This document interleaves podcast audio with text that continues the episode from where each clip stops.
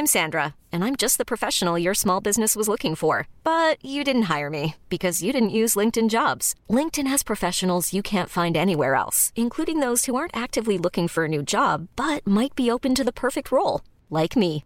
In a given month, over 70% of LinkedIn users don't visit other leading job sites. So if you're not looking on LinkedIn, you'll miss out on great candidates like Sandra. Start hiring professionals like a professional. Post your free job on linkedin.com slash achieve today. Ever catch yourself eating the same flavorless dinner three days in a row?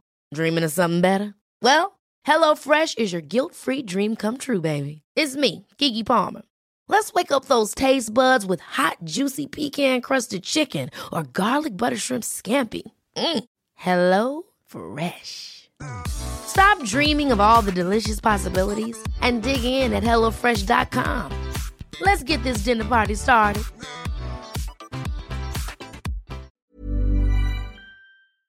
Welcome to the Mr. Beacon podcast.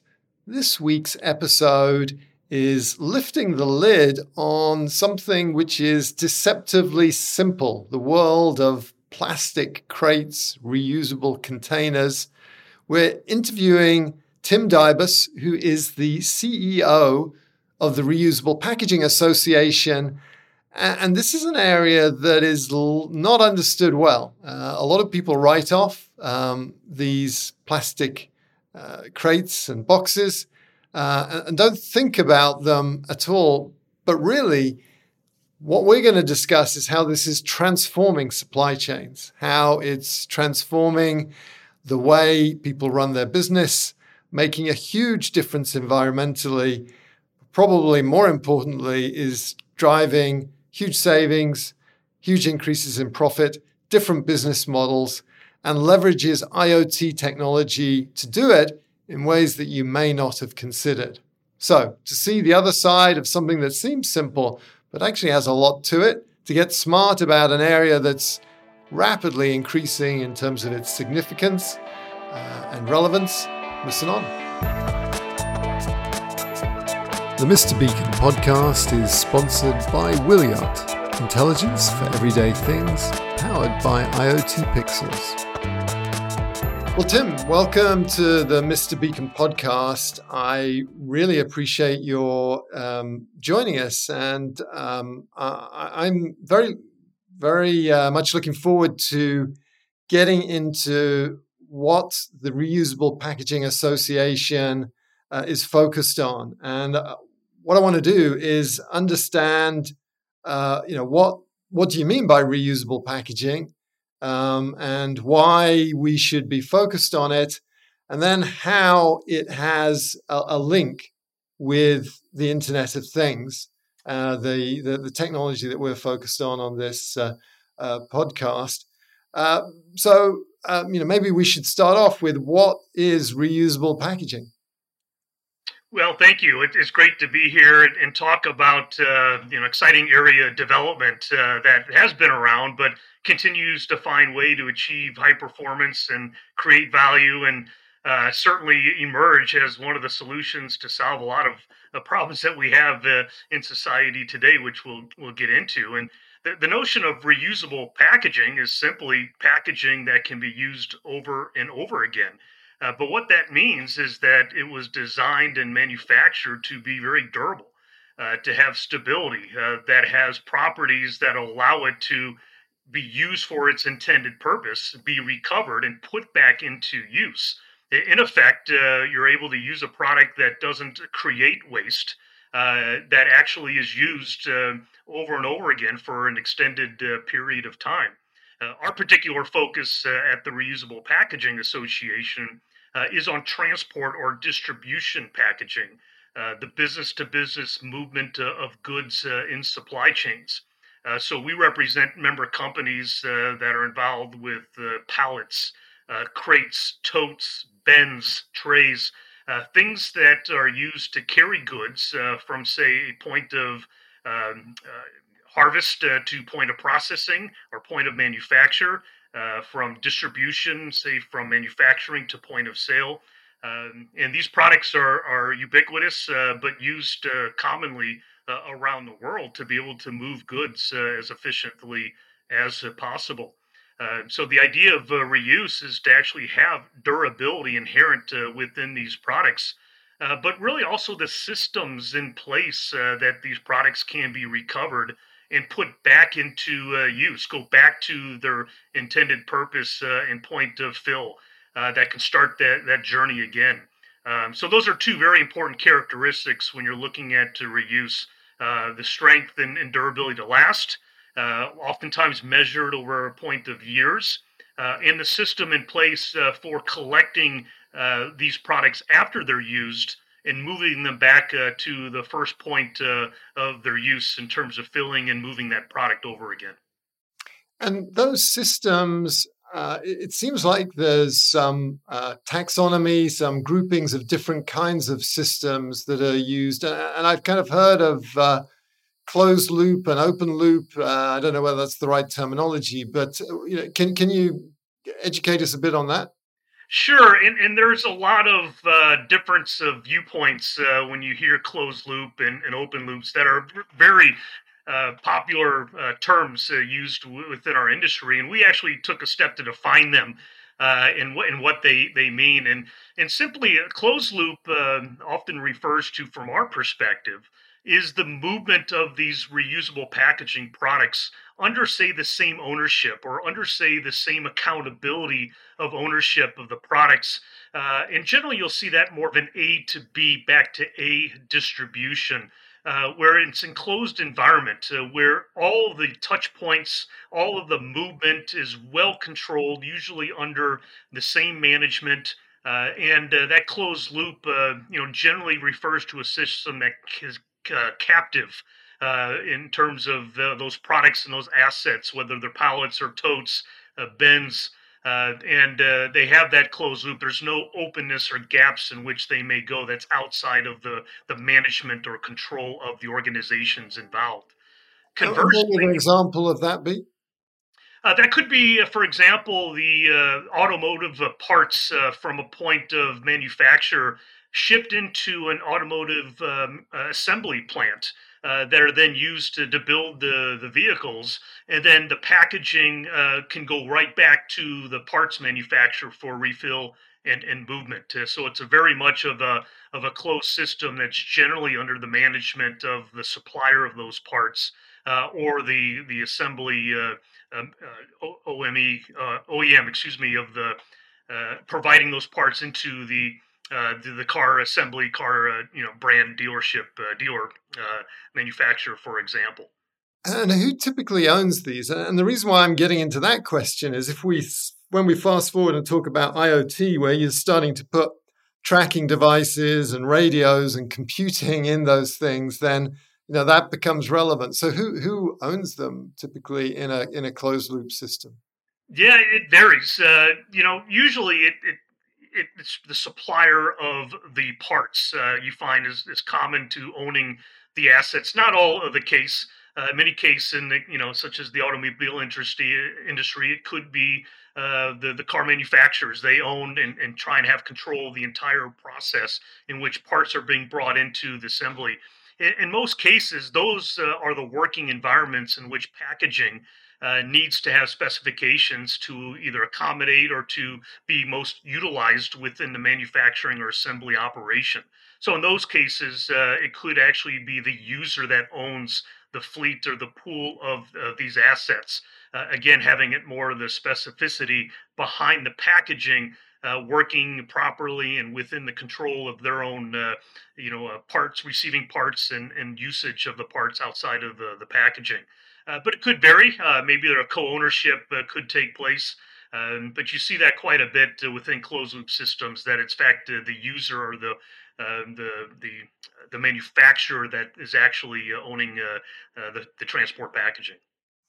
I love the, this the, these conversations because you end up digging into something that we all think we understand, and then you realize, oh, I don't understand this. This is a whole world. There are people who live their entire careers optimizing this stuff, and uh, it's uh, there are uh, associations like yours that focus on it. I, I, we have a customer who's in that business, and they're a pooler, and you know the amount of technology and expertise that goes into, and it's really cool seeing the the processing plants where thousands of these things are coming in. And in the case of they do fruit and vegetables, and so they're all kind of washed and stacked, and uh, uh, the different business models, and uh, you see it across different industries. It's amazing. So, okay, so closed loop. What about open loop? What's open loop? Open generally where the reusable packaging product uh, over its planned journey goes outside of, say, ownership uh, or or management of those uh, uh, of those assets. Uh, and you see this a lot more in retail where there's much greater complexity of the supply chain. That may go product being packed in a reusable container from the farm uh, goes to a either a processing facility or perhaps direct to a distribution center at retail then actually could trans uh, be transported directly to a store. Uh, and the at the store level the the particular retailer may not have ownership uh, or full accountability uh, or even visibility of uh, the assets. Uh, there's a system in place uh, for their recovery.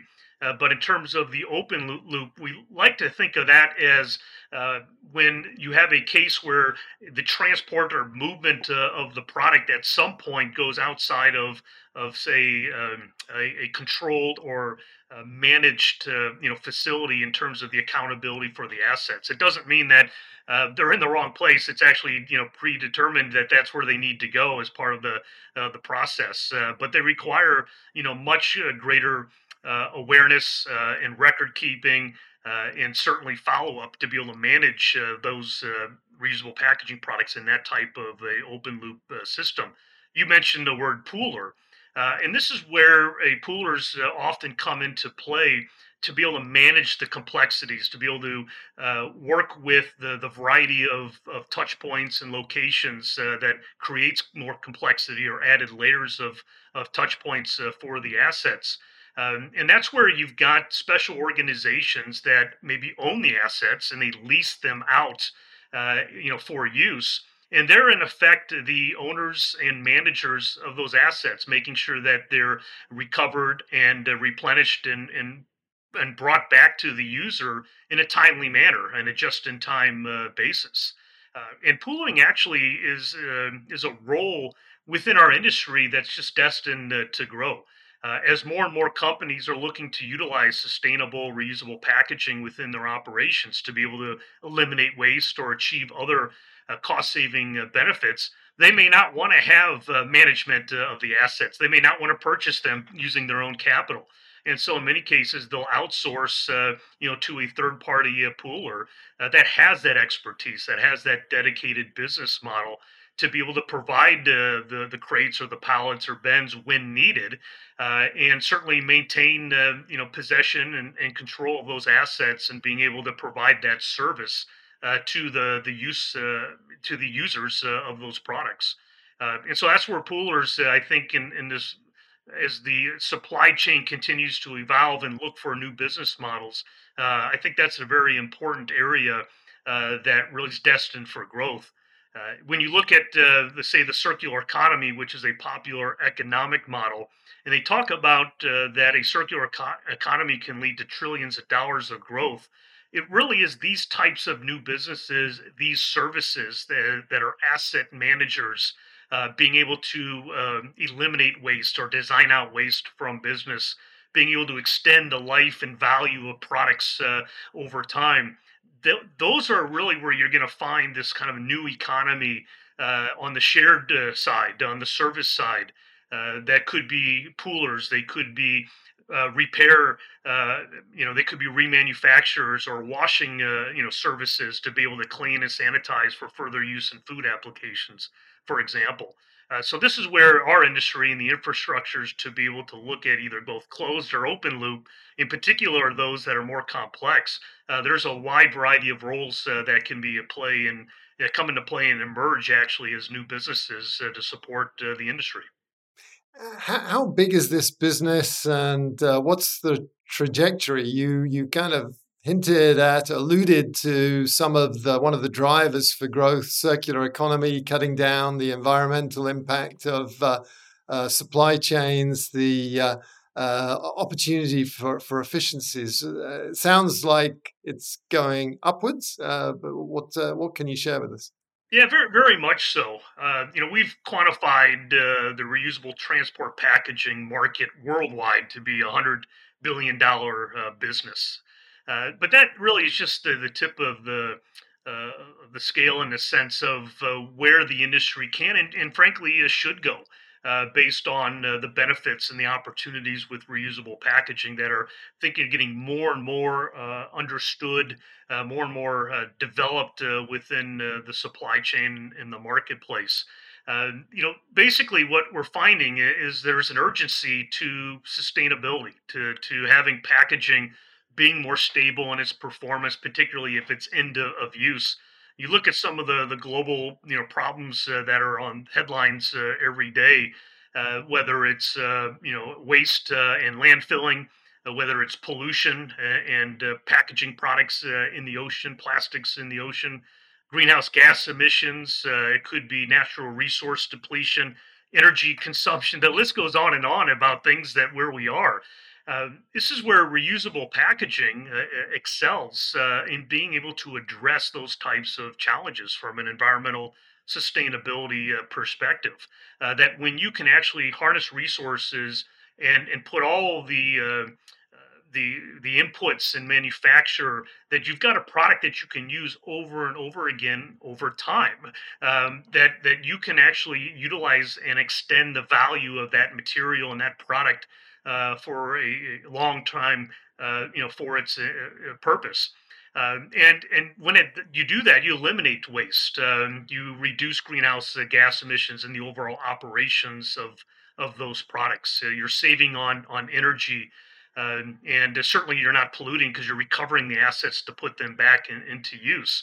Um, and so that's a, a, a, very much of a sharp uh, uh, upswing in terms of companies uh, recognizing that a more sustainable approach uh, to packaging is actually reuse models. Uh, but that's only one side of things. Uh, what's most exciting about our industry is the economic value creation that you can uh, achieve from using these reusable packaging systems. That you can have economic growth and cost savings in addition to those environmental benefits. And that's really what the aha moment is, I think, in the marketplace is you know some companies will feel well pressured they got to go more sustainable so we'll look at uh, reusable packaging systems. Uh, but then you start discovering that well wait a minute uh, if i've got a more durable uh, ergonomic uh, product i can stack more uh, you know units on a pallet i can ship more within a, a container i can automate my facility and count on the specifications and the precision of these products through my robotic you know capabilities uh, you, all these things start getting uh, noticed and it's like well i could save costs here here and here uh, if i build a reusable packaging system that is uh, specific to optimize uh, my operations. Uh, and then and then the other thing is resiliency. You know we saw over just the past year about raw materials not being available uh, commodity markets uh, for things like uh, paper and, and wood that are very volatile if you build a reusable packaging pool, you've already uh, have those assets available ready to go for your business. You're not going to come into a situation where all of a sudden uh, material from another country is necessary and is short, uh, and therefore you run out of raw materials to manufacture after every use that you need a product. So resiliency all of a sudden, you know, becomes an important benefit uh, to reusable systems. And so all of a sudden, you know, you've got this these these two buckets here. Yeah, you, you know, you can ha- achieve great sustainability with reusable packaging, but the economic values are really uh, starting to sink in about the potential of of creating benefit, uh, uh, creating efficiencies uh, within your supply chain operations, and it's truly exciting to see uh, the ability to achieve both. For example. I'm really excited just hearing you talk about the the, the, benefits and the from a theoretical perspective, are, are there any kind of uh, practical case studies that you can uh, point to where people have achieved these benefits? Well, absolutely. And that's one of the things that uh, the Reusable Packaging Association specializes in. We're a nonprofit organization. We're more about educating, uh, we're about raising awareness about the opportunities around reusable packaging. Uh, our website at reusables.org has a wealth of uh, resources and information including case studies about real world applications of how reusable packaging was able to achieve both environmental uh, impacts and also economic impacts uh, as well. Uh, in fact, every year we hand out an award uh, based on several entries to recognize a particular real world case study where reusable packaging uh, has excelled both environmental and economic uh, applications.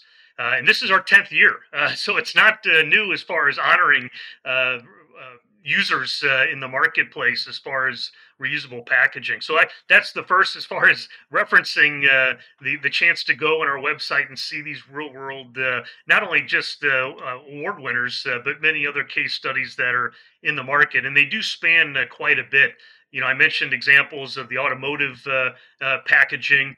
Uh, last year's winner was actually a distribution of wine uh, in uh, reusable containers that actually have um, a, a, thermal control with uh, with ice, uh, like a, a, thermos inside, to be mm-hmm. able to maintain the desired temperatures, and that really allows for shipping at all times of the year.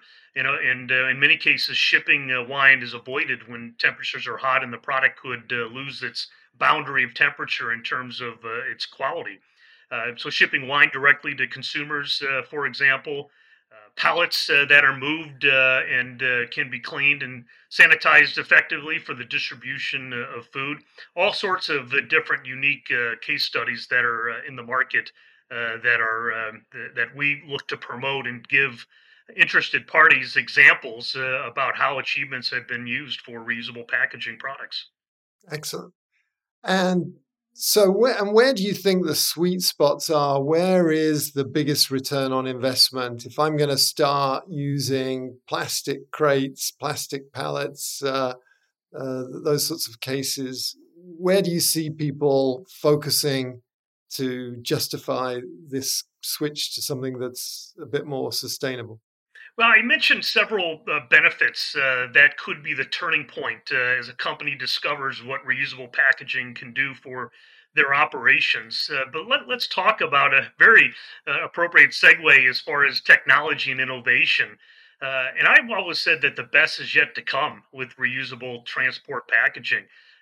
many years ago, especially when I first, you know, came into this position of representing the reusable packaging industry, uh, we're always looking for ways that we can convey those benefits. We can communicate, uh, you know, where the the values are in adopting reusable packaging, uh, and it became quite clear uh, that this really emerging technology space and being able to automatically identify uh, assets. Uh, being able to capture the the data points, you know, through different systems, really is now becoming a game changer. And I know technologies, you know, RFID tags and barcodes and things that were scanned going through portals, you know, it's been around for, for quite some time. But what really has changed, uh, say, over the last five, ten years is uh, the suitability of technologies, uh, of devices, uh, of uh, innovation that could be applied directly to products like pallets and bins and containers cost effectively.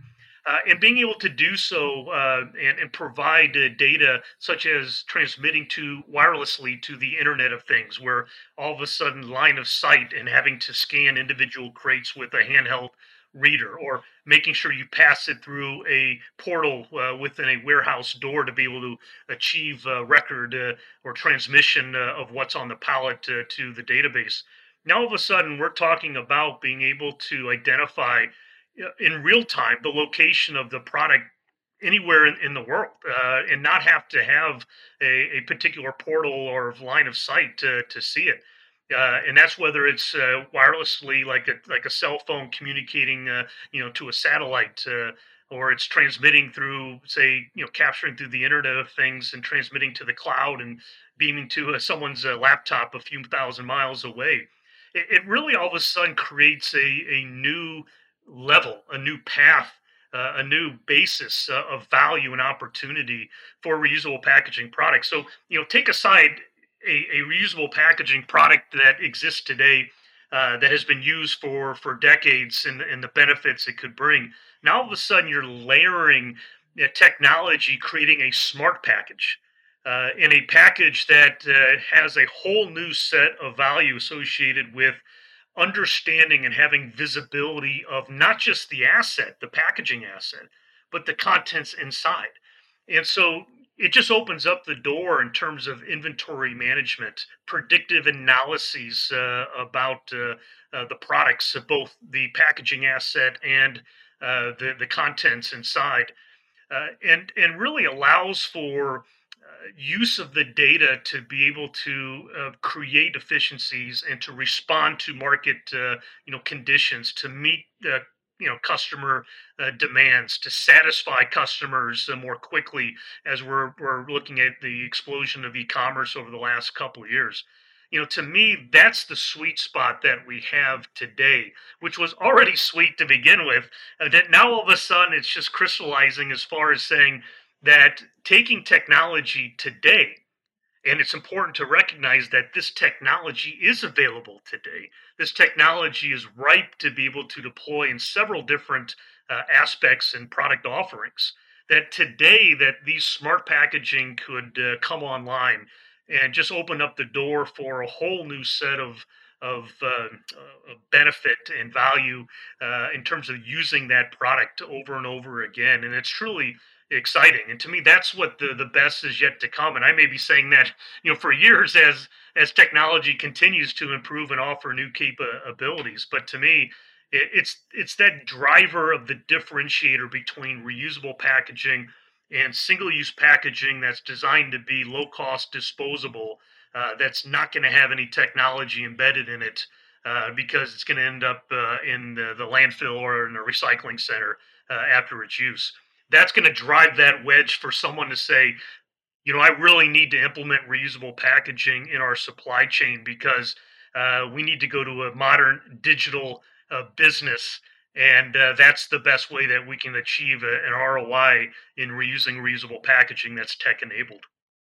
Yeah, it's so important. I actually see uh, parallels with the apparel uh, industry, another industry that's starting to shift towards circularity, longer life products, uh, if if you say, yeah, uh, this product may actually have more than one owner, in the case of apparel, you can start to make a better quality product, uh, a product that is actually has more utility, and it applies the same to, to, to packaging. Oh, I'm not going to throw this away.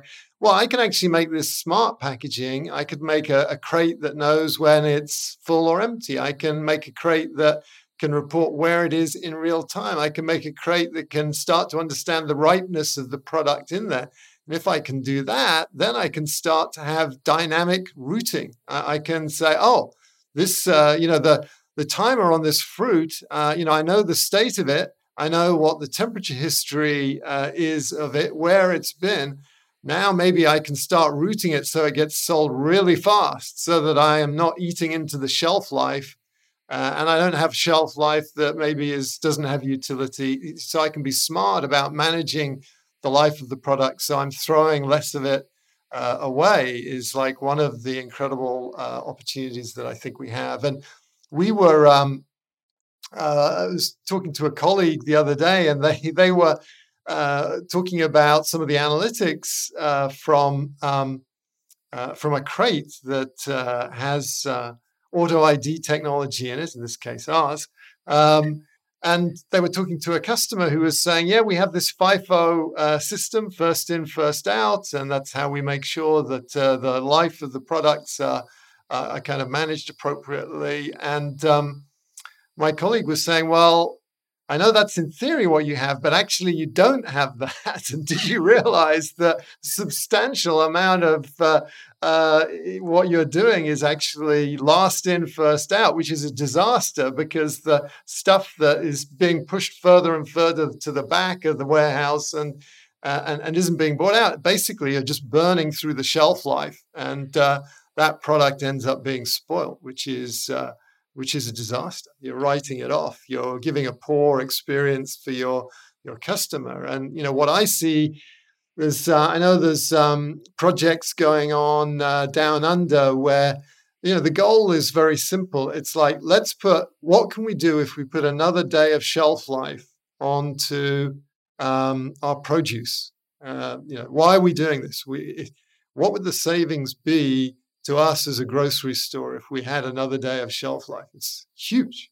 And, and, that's there, uh, and that's there without the the technology to tell us uh, if something is under the right temperature. Uh, you know, reusable packaging again because it can be designed and built for durability. You can put ventilation holes, uh, you know, throughout the the entire container. You can build it so that the weight of, say, the pallet of food, the weight is on the container, not on the actual product, and causing uh, compression damage or you know bruising of the the product that say a weaker or inferior uh, packaging type, uh, you know, may offer. Uh, and so, you know, this is uh, other some hallmark benefits uh, of reusable packaging that that has been proven, and we've seen it out in the marketplace doing temperature studies from point of uh, of harvest and packing all the way to you know the point of use, consumer purchase, where being able to say maintain temperatures through ventilation uh, being able to protect and preserve the quality is leading to more saleable or marketable days uh, for that product on the shelf, for example. Uh, and that does cut down on waste. Um, that allows for more selling opportunity at, at, retail instead of them having to dispose of it because it's spoiled and it's no longer uh, you know, suitable for purchase. Uh, and that so that's an, a good example, especially when you're talking about um, you know food and perishable products. You know, the best example I have firsthand is with fresh eggs. Uh, you know, with fresh eggs, uh, eggs are, are harvested and actually packed at a high temperature, maybe up to 90 degrees, uh, let's say. And the idea is, is that you want that egg temperature to go down to say, you know, 45 degrees in terms of holding a steady state, you know, of the quality. Uh, when these eggs are packed in, uh, let's say, corrugated boxes, the, the heat that's being generated, you can actually see the boxes uh, uh, absorbing moisture and sweating uh, because it's capturing all that internal heat. And it takes several days for it to go from the center, especially of that pallet uh, of eggs, from that 90 degrees down to 45. When you've got a reusable packaging product that's out there that has strong, durable, ventilated, uh, allows for great airflow through the pallet, the actual data, the studies say that you can get that cooling down in less than a day uh, before the product is even shipped out to the customer. So you want to talk about a quality difference in a product like eggs in terms of temperature reduction and hitting that fine, uh, you know, quality temperature of holding the, the egg and preserving its quality. Difference between a matter of three, four, five days before you achieve that versus that same day uh, of getting that temperature. That that is just a world of difference. And eggs offers a, a tremendous example of differences of a reusable packaging product, let's just say, versus a single use disposal. How would you like to look five years younger? In a clinical study, people that had volume added with Juvederm Voluma XC in the cheeks perceived themselves as looking five years younger at six months after treatment. Look younger, feel like you. Add volume for lift and contour in the cheeks with Juvederm Voluma XC. Reverse signs of aging by adding volume to smooth laugh lines with Juvederm Vollure XC. For important safety information and to find a licensed specialist, visit juvederm.com. That's J U V E D E R M.com. Not for people with severe allergic reactions, allergies to lidocaine, or the proteins used in Juvederm. Common side effects include injection site redness, swelling, pain, tenderness, firmness, lumps, bumps, bruising, discoloration, or itching. There's a risk of unintentional injection into a blood vessel, which can cause vision abnormalities, blindness, stroke, temporary scabs, or scarring. Talk to a licensed specialist to find out if it's right for you. My business used to be weighed down by the complexities of in person payments. Then, Tap to Pay on iPhone and Stripe came along and changed everything. With Tap to Pay on iPhone and Stripe, I streamlined my payment process effortlessly. Now I can accept in person, contactless payments right from my iPhone. No extra hardware required. What's truly remarkable is how I can cater to all of my customers' payment preferences. Whether they're using cards, Apple Pay, or other digital wallets, Tap to Pay on iPhone and Stripe ensure a smooth checkout experience every time.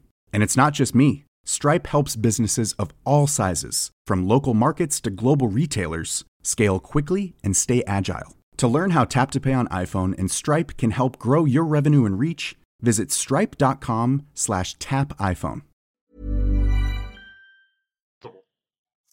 What uh, some of the trends that you're seeing? One of the things that uh, I, have noticed uh, in Europe is that the the use of crates actually in the store seems a lot more prevalent than in in this country here in the United States, where there's more kind of transfer of product from one kind of packaging and display to another. Whereas it seems like in Europe they're eliminating that. Can you can you speak to that a little bit? Yeah, absolutely. In many cases, um, you know, reusable packaging is designed for, say, one-touch merchandising. Uh, the idea is is that uh, how that case was packed uh, at the at the farm could show up and be placed right on the shelf uh, for consumer, you know, for merchandising to the the customer, to the shopper. Uh, and one touch uh, not only allows for you know labor efficiencies as far as not having to you know touch the product and remove it uh, but it's also uh, reduces the amount of uh, handling and potential damage uh, of the of the product itself and so in many cases and it is here in the united states um, you know walmart uh, for example it, you know utilizes that one touch system uh, where if you go to a Walmart and their fresh produce display, there it is all displayed in, in the crates. Uh, you know, for example, um, and uh, but it hasn't really caught on as much as you, you would think in, in Europe. Uh, in a lot of cases, that retailers in the competitive nature, uh, you know, want to diversify, want to want to deviate from say what a competitor may do. So one competitor competitor may have this look. We want to go on a different route and maybe create something that's uh, a different look or vibe or feel for our our shoppers. Uh, and so in many cases, it could just could be a competitive uh, way of, of, just having a different look instead of the, the crates directly on there. Um, but uh, you know, it varies from from retailer to retailer. Uh, but in many cases, I think in Europe has been so far advanced in uh, you know collectively, um, you know, trying to achieve those cost saving benefits and actually find other ways to compete and market rather than the merchandising or display of the product. And it could be freshness, it could be brands of the product, um, it could be service, uh, you know, other things, pricing, of course, other things that uh, they decide to compete on, and not its transport packaging. Well, ironic, ironically, the kind of the higher end. Uh, uh, grocery stores that may be doing more transferring from the crate to the display and uh, so forth they may actually be negatively impacting the quality of the product because you start tipping these things up and dumping them, then you bruise the product, you damage it, uh, uh, and uh, you, these things can be crushed. And so, yeah, okay, your display may be better, but actually, what the, the product that someone takes home maybe it may be worse, which is a little ironic, I think. Um, yeah, it definitely shows. I mean, a lot of the reusable packaging program, uh, the products you know the design intent is to be able to capture those benefits from the handler from the user. So it's not just in terms of packing and distributing but how can you design uh, the reusable packaging product to uh, offer the greatest advantage at the final end use area? In this case it would be uh, the retail store. Uh, going back to the egg uh, reusable plastic container they're actually designed with a long wall that you just flip down uh, and, and, and even pull down and all of a sudden now you're displaying your egg uh, cartons directly to the the shopper. Uh, how they do, how other stores who use uh, boxes, they take a knife and they got to cut the box and pull it down, and, and they've got you know ribbing uh, and, and, and rough edges associated with what's being displayed in the box to con- consumers. Uh, so this is where you've got this not only a one-touch system, but retail-ready displays that reusable packaging uh, can offer, uh, because the design and durability allows it to have other features uh, that say a single-use product just can't match. Very cool. So, uh, for someone that gets excited by this, here I can help save the planet. I can make some money. Um, uh, help this newbie make sense of this ecosystem. Um, if you look at your members uh, the and, and and the companies in affiliated areas, can you kind of map out the kinds of players, and if it's not breaking any rules, mention some names of who the kind of the dominant players are or rising stars are. I'd love to to to uh, help our uh, viewers and listeners uh, um, navigate around this uh, this new ecosystem. Well, sure. It's probably best uh, from a general standpoint to, to talk about this ecosystem because it is changing, uh, we, even within our, our membership you know, traditionally, uh, the member companies of the Reusable Packaging Association were the manufacturers or suppliers of products. So these would be, uh, you know, plastic injection molders uh, uh that are producing, you know, plastic crates, milk crates, bread trays, reusable plastic containers for fresh produce. Uh, they could be producing pallets, uh, whether it's wood pallets and, and pooling them. Uh, could be plastic pallets, uh, other fortified, you know, bulk bins, and so you know, it's really was the manufacturer supplier of these products. But really, what has changed, uh, and it's more reflective of the marketplace, is that our membership and what we represent as an organization is that full cycle of reuse. It's the service providers. That's an area that's real exciting to to have the growth because in our business, uh, it's not about the product, it's about the system. You can have the coolest, most innovative, reusable packaging product in the world. But if you're not having the system that recovers it and puts it back into uh, reuse, uh, you don't have a reusable product. If all of a sudden it's lost or it's uh, it's it's left somewhere not being reused, so the system becomes uh, a critical point uh, in in differentiating what a reusable packaging uh, program is is all about. And the growth of our membership uh, is really reflective of, I think, the growth of the service providers.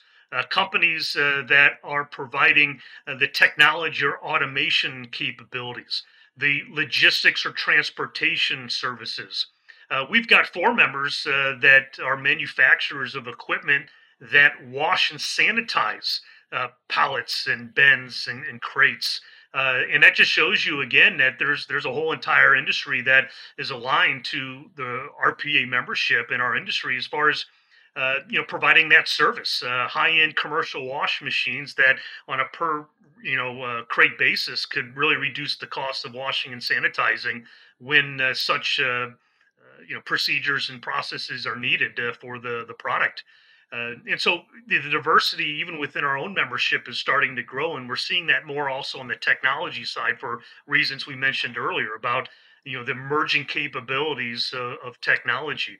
So our membership includes some of the you know the world's uh, you know biggest uh, suppliers uh, of these products, uh, the poolers of our products, you know the providers and and service providers within that system of of reuse and it continues to i think diversify which is great and to me that's the biggest uh, sign of, of healthy growth is when you've got more uh, entities involved in, in providing products and services to make that system uh, robust uh, high performing and of course uh, efficient uh, in its operations very good and what about the future? You know, where are things headed? I, am interested in um, reusable pass- packaging, uh, beyond the store, going into the the, the home. Uh, we've had uh, Algramo on this uh, on this show uh, a few months ago, where they're you know working with Unilever with reusable packaging for for soap down. I think it's in. Chile, somewhere in South America, they they have started, but now they're into New York City, and um, are you seeing? Is that something that you're seeing? What What does the future hold? Yeah, this this is what's most exciting, uh, and you're seeing now a lot of uh, attention, uh, a lot of headlines, uh, a lot of uh, new developments related to consumer packaging. Uh, how can we take what's traditionally a a one-way disposable packaging for a consumer product and make it into a reusable system. And you mentioned, uh, you know, a couple examples right there in terms of working with brands and consumer products. Uh, this is one area particularly a heightened attention because it is these types of uh, packaging products that are uh, being ex- escaped out into the environment uh, that are being you know put into landfill uh, that are being you know into marine waterways and into the oceans about you know plastic materials And so there's a lot of, uh, I guess, an increased uh, attention and to, to accelerate reuse programs for consumer packaging. But you know what that requires is really a transformation of of not just processes and operations, but behaviors. Now all of a sudden you've got direct, uh, you know, contact with with consumers that could behave completely different uh, than say the end use of a b2b uh, application that could be another business or a store for example. Uh, and that that's a changes the you know the the scenario as far as how you could implement a reusable you know packaging program for consumer packaging. But what is really exciting uh, to us uh, is that there is an opportunity we, we just cannot overlook is to leverage existing and and healthy and, and stable uh, distribution reuse packaging, supply chain reusable packaging programs, and leverage that to extend out to make uh, B2C or consumer packaging reuse models work. Uh, it's very important for reuse models to have scale, to have volume, to have enough that when you're moving it around and transporting, uh, that you can have efficient in order to achieve uh, the right costs or price points to be able to operate, especially with consumer packaging. Uh, so, for example, you have a lot of these pallets and crates and bins that are already going into a retail store at a local neighborhood or a community, for example. Uh, that could be another launch point for consumer reuse packaging. Uh, and being able to leverage that physical collection point of products that are already going there for reuse in a business to business setting to extend out to be successful with business to consumer models. And and to me it's it's you know looked upon as that that reusable transport packaging uh, could be that trunk of the tree where operationally uh, it, it builds the culture, it, it builds the infrastructure, it, it builds the processes to be effective with reuse. And then the branches of the trees could be how we can deliver on reuse models for consumer packaging items uh, and make it uh, much more uh, convenient and easier to manage uh, with, with consumers uh, you know, to me, so that's something I, I definitely continue to promote and, and want to see out there. Is let's let's not look at them having to be separate.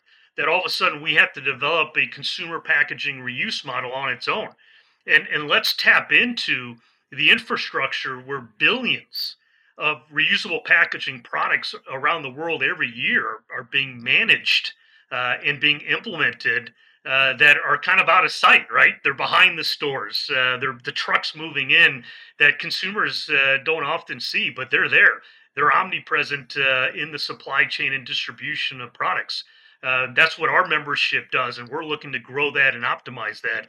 as I mentioned earlier, we're just at the very tip, I think, where those supply chain reuse systems can be adopted, but also optimized for performance but let's leverage that and let's work collaboratively in other business to consumer reuse models uh, that I think could be more effective in how they're being adopted, implemented, and ultimately optimized for uh, the, the best experience uh, for the providers and for the customers as well.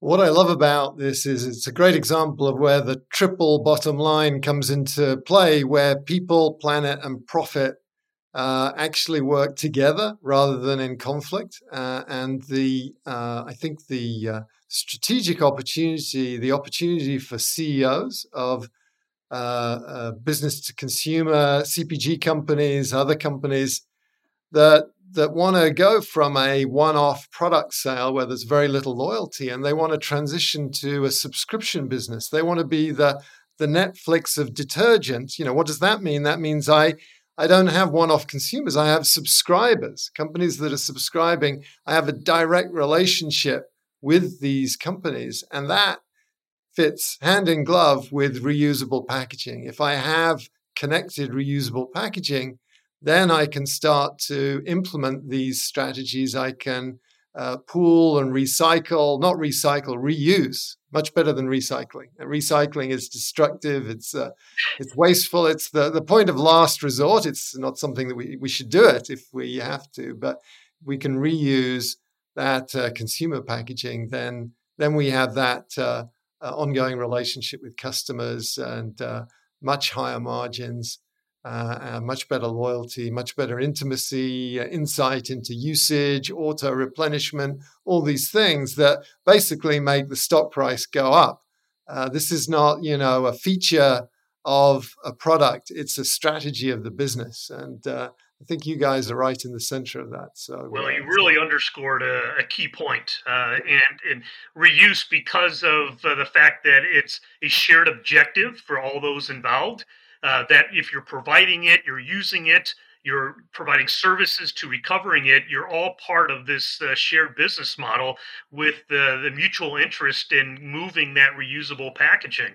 And that's where you can really open up the dialogue and the, the partnerships and being able to maximize, uh, you know, what the reuse opportunity has. Uh, and you mentioned loyalty. You mentioned about getting to know the customer. That's all part of that. It's it's no longer necessarily the direct, you know, the silo to silo. And when it's out of my shop, that we're washing our hands and we're, you know, it's it's downstream. Uh, it's our customers, uh, you know, a position now. That's the linear thinking, the linear economy you know this is where you actually have uh, greater partnerships within your your trade uh, within your businesses where you're understanding let's say how packaging could be utilized not just within your operations but within your customers operations and so on all the way downstream and how that could be beneficial for everybody involved uh, and again that really builds that level of partnership. So it's a, it's a great point uh, that you make as far as taking something that that traditionally is point to point to point. Uh, now all of a sudden you've got this uh, this great synergy and this great uh, you know partnering uh, capabilities associated with how that product flows, moves, is used, and comes back uh, within your your business. So, Tim, as you may know, part of our tradition on this show is to probe into your personal life and specifically your music taste. It's not that probing, really, but uh, um, have you had a chance to think about three of your favorite songs that have some kind of meaning to you?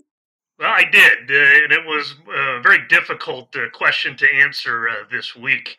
Uh, I haven't thought about it in a while. Um, I'm, uh, but it was it was a fun exercise uh, as far as thinking about the the wide range of music that I particularly like. as different moods come into play, I could go from maybe a nice, easy classical all the way to an ACDC uh, song. In fact, uh, ACDC was the last concert I, I, I went to. So, um, really, so when was that? When was that? That was just before the lockdown, was it? Or? This was a few years ago. It was in St. Louis, uh, oh. and it was right before the lead singer actually had came down with some uh, some hearing uh, problems that I think jeopardized uh, the band. It was one oh. of their last uh, shows, uh, but it was just fantastic to be a part of that experience from a band that we would listen to for for decades to actually see them for the first time uh, as a as an adult and actually had my nephews uh, there at the time uh, so it was fun uh, you know, kind of a generational view of what was a very exciting band uh, in the 80s yeah very cool. I, I kind of came to them late but uh, um, i'm going to make a hash of the name but back to black or back in black or what, what's what's the back yeah back to black very all night long. Uh, yeah. There's quite a few actually uh, that can be quite fun and, and certainly appropriate uh, uh if you wanted to get charged up uh, for an activity for sure. Okay, so do you use that though? That's does it kind of relate to your life in any way? It's just a, sort of a set of songs that you tap into when you need to. Yeah, well, actually, they didn't make the top three. oh, they didn't. Okay, all right. I'll, I'll, go back. I'll start in, in no particular order with the three. Uh, but I, I, thought the best way to answer this is to look at songs that I generally like. They may not be a favorite, but actually they've got some meaning uh, in terms of uh, times that I've crossed them uh, in my life, where they were uh, playing and they were uh, attached to, to things on a personal basis. And the first one is "This Is the Time" by Billy Joel. In fact, it's funny the the ones that stand out come from um, more of my childhood uh, as, as, in the 80s that really looked at that stood the test of time uh, for decades past. And uh, this is the time by Billy Joel was actually played alongside of a slideshow that was shown at my high school graduation. Uh, and they had uh, pictures of photos over the years of, of the students and the class. Uh, and that was just such a, a, powerful song that it was newer at the time, you know, to really capture uh, the specialty of and the specialness of of having a, a graduation, uh, not only to, to, to, seize the moment, but what's to come ahead. Uh, and now that uh, many decades have passed, if I listen to that song and think back of that time when when I was 18 years old, uh, and the song st- is still great. Uh, it's still got a lot of uh, meaning to it. Uh, but I think back even the decades past uh, about the time, uh, and time being really the most precious resource we have in the world. so that's one that um, you know is probably not high on my playlist. You won't see me turn it up on a regular basis, but it's a favorite, um, and it's one that I think resonates over time and still today. Great choice. Yeah, the, the next one uh, was kind of uh, interesting. Uh, America by Neil Diamond. I might have been one of the few uh, kids, teenagers, uh, even early adults that really, really enjoyed uh, Neil Diamond. That got into Neil Diamond, attended several concerts.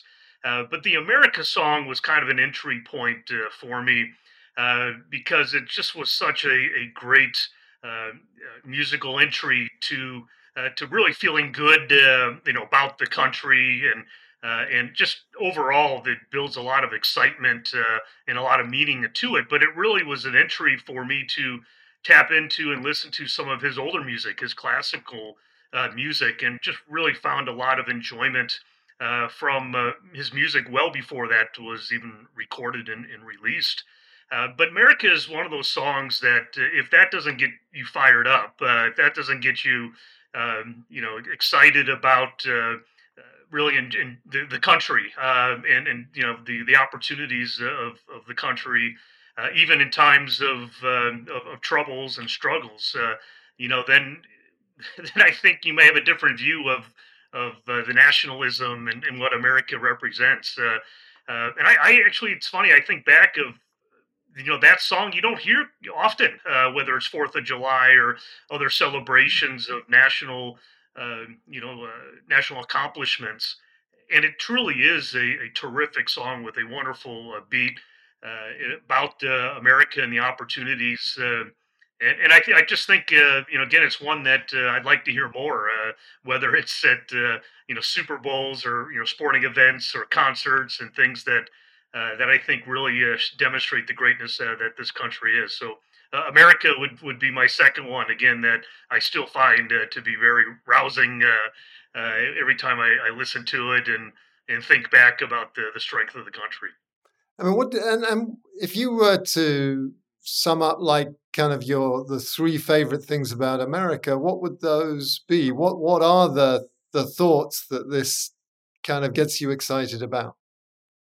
Yeah, eh, you know, I think eh, for me, a lot of it is um, the diversity of the country, uh, and in many ways, uh, geography, uh, you know, population, cultures. I, one of the things that I've had uh, really benefited from in, in, my lifetime was to actually have lived in different parts of the country. I grew up in the Midwest, went to school in the Midwest lived out on the West Coast in California for many years. Lived out on San the Diego, I believe, right? Yeah, that's right. We mentioned in, in San Diego uh, and got to learn about the the the, the left coast uh, uh, way of life uh, and living. Uh, then moved to Washington D.C., uh, relocated to, to, Florida for, for many years, and now currently reside in the Mid Atlantic on the East Coast. And, and I'll tell you, having experienced both, you know, West, Central, and East Coast, there's a lot of differences. Uh, there's a lot of things to celebrate uh, as, as people and and backgrounds. Even when you've got the transplants, which you see a lot in California, let's say in Florida, people from say the Northeast going down and living in Florida.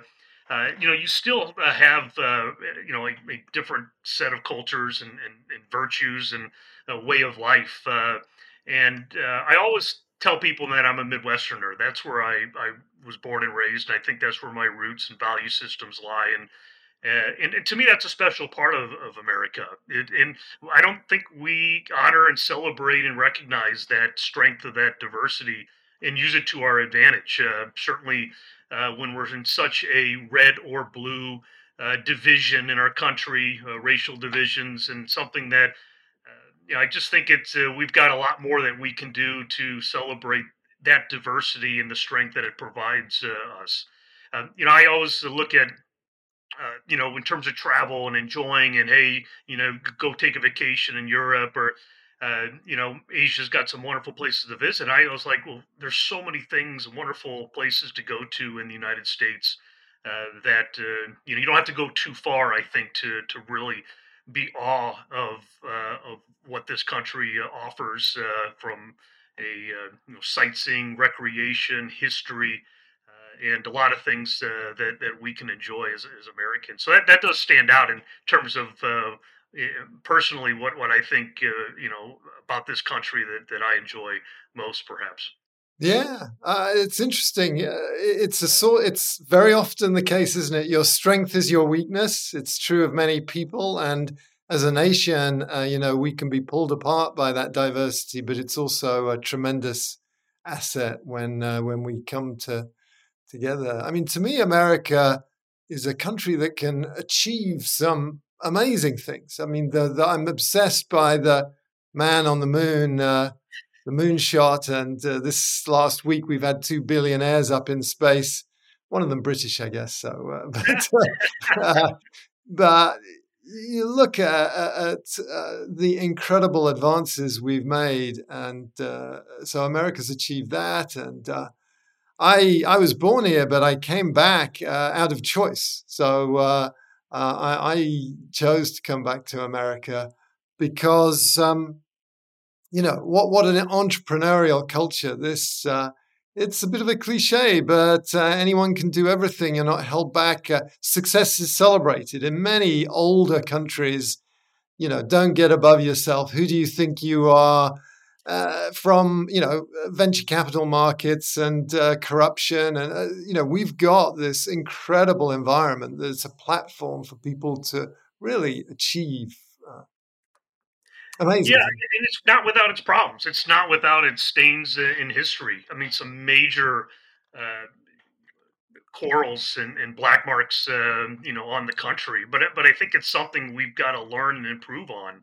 Yes. Uh, recognize them. Um, and and certainly you know find ways uh, that we could use those to come together rather than uh, apart and obviously we're not there yet uh, we may never get to this this idealism uh, perfectionism uh, but but that doesn't mean we can't try and that doesn't mean we can't improve and get better and so yeah i i, I, I agree uh, it, there's a lot of things that that i think does unite us and perhaps in the uh, the day-to-day initiatives uh, that we have uh, as, as, citizens and of course government we sometimes lose sight of i think the bigger picture but but a, lo- a lot of promise is still yet to come and i think you cited two great examples of what you know has took place just with this last week yeah. with multiple you know countries and, and interests involved um okay so america and then what's your last song you know, this goes back again, showing this this wide range of music interests. Uh,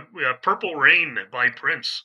Uh, I was a big Prince fan when Purple Rain came out. Loved the music, loved the the soundtrack, and uh, if you ever hear a long version of Purple Rain, uh, one that maybe is not on the radio, one that it was recorded live, you know, sometimes it's 15, 20 minutes long. Uh, it's just brilliant. It's just a beautiful ballad of, of music uh, and powerful, uh, really powerful. Speaks uh, to you know to to inside, and I think it's to me it's a song that really perseveres, and and again decades later I could listen to today and just just get really uh, you know, not necessarily choked up, but moved uh, yeah. from listening uh, to the song and, and its its beauty. Um, and even watching uh, some of the videos in the, the movie that it was uh, based out of. But it, I certainly was a Prince fan uh, and uh, liked his music, but nothing tops, I think, uh, Purple Rain. It's funny, a couple times I've gone out, whether at a bar and you've got a band playing and they're, they're ca- uh, covering some of the songs, and all of a sudden they pull out Purple Rain themselves. And if they do it right, the whole place just gets into it. I mean, it just is a stop and stare and um, sway you know, song for the whole place. And I've never seen uh, places that uh, that all of a sudden everybody gets into that song.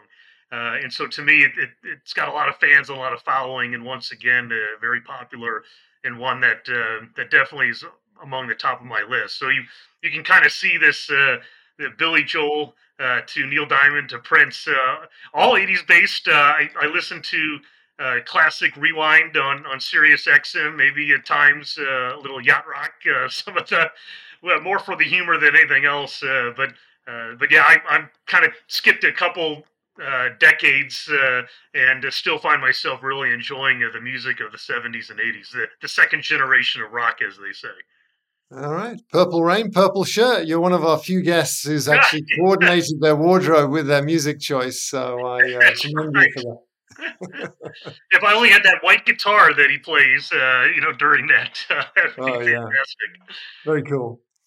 Well, Tim, thanks so much for this conversation. I've really uh, enjoyed it. Uh, Wiliot recently joined uh, the RPA, and uh, that's how we met. And uh, I'm so excited by uh, what your organization is is doing, and, and looking forward to participating more in this community. Well, Steve, thank you. We're so grateful for Wiliot, uh, you know, seeing that vision, joining the vision, uh, helping us get to achieve, uh, you know, that vision. Uh, it takes that, uh, you know, collaboration across our industry. Um, so thank you very much, and it was certainly an honor to, to be here with you today and talk a, little bit about uh, the insights and perspectives associated with reusable packaging systems. Wonderful. Well, I hope you enjoyed the conversation with Tim. I loved his enthusiasm. This is more than just a job, it's clearly a passion. A lot of really interesting information that I hope will allow you to dive into this part of the ecosystem, the auto ID world that's transforming the way products are made, distributed, sold, used, and reused. I want to thank Aaron Hammock for his work on uh, production, uh, Jesse Hazelrig, our uh, producer. I want to thank you for, for listening. Please do like us, tell your friends about us, and please join us for the next time we meet up. Ever catch yourself eating the same flavorless dinner three days in a row? Dreaming of something better? Well, HelloFresh is your guilt free dream come true, baby. It's me, Keke Palmer. Let's wake up those taste buds with hot, juicy pecan crusted chicken or garlic butter shrimp scampi. Mm. Hello Fresh. Stop dreaming of all the delicious possibilities and dig in at HelloFresh.com. Let's get this dinner party started. Hi, I'm Daniel, founder of Pretty Litter. Cats and cat owners deserve better than any old fashioned litter. That's why I teamed up with scientists and veterinarians to create Pretty Litter. Its innovative crystal formula has superior odor control and weighs up to 80% less than clay litter. Pretty Litter even monitors health by changing colors to help detect early signs of potential illness. It's the world's smartest kitty litter. Go to prettylitter.com and use code ACAST for 20% off your first order and a free cat toy. Terms and conditions apply. See site for details.